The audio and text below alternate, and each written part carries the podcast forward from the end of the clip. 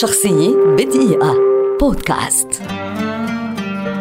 أليسون فيليكس عداءة أمريكية شهيرة ولدت عام 1985 وتعد واحدة من أشهر البطلات الأولمبيات لرياضة ألعاب القوى على مستوى العالم في وقتنا هذا. وهي واحدة من أكثر لاعبات الأولمبيات تتويجا في تاريخ سباقات المضمار والميدان.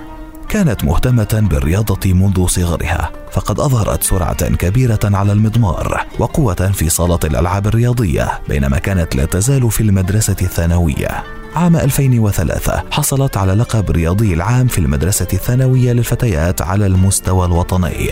ظهرت للمرة الأولى في الألعاب الأولمبية عندما كانت تبلغ من العمر 18 عاما فقط في دورة الألعاب الصيفية لعام 2004 في أثينا حيث حصلت على الميدالية الفضية في سباق 200 متر ثم حصدت نجاحا أكبر في دورة الألعاب الأولمبية لعام 2012 في لندن بإحرازها ثلاث ميداليات ذهبية واستمرت نجاحاتها على مدى السنوات التالية وشرعت في الفوز بميداليتين ذهبيتين في دورة الألعاب الأولمبية الأولمبية 2016 في ريو. هي عداءة متخصصة في سباق 100 متر و200 متر و400 متر. ركضت أسرع عدو سجلته امرأة أمريكية في سباق التتابع أربع مرات 400 متر في بطولة العالم 2015 في أولمبياد طوكيو 2020 الذي أقيم عام 2021 والذي كان أولمبيادها الأخير. دخلت فيليكس التاريخ من أوسع أبوابه وصارت أكثر العداءات حصدا للميداليات على المضمار في تاريخ الألعاب برفعها رصيدها إلى عشر ميداليات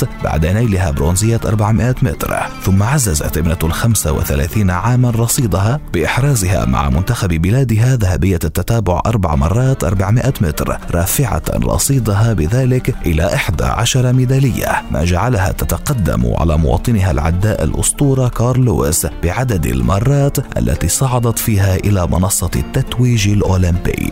شخصية بدقيقة. بودكاست.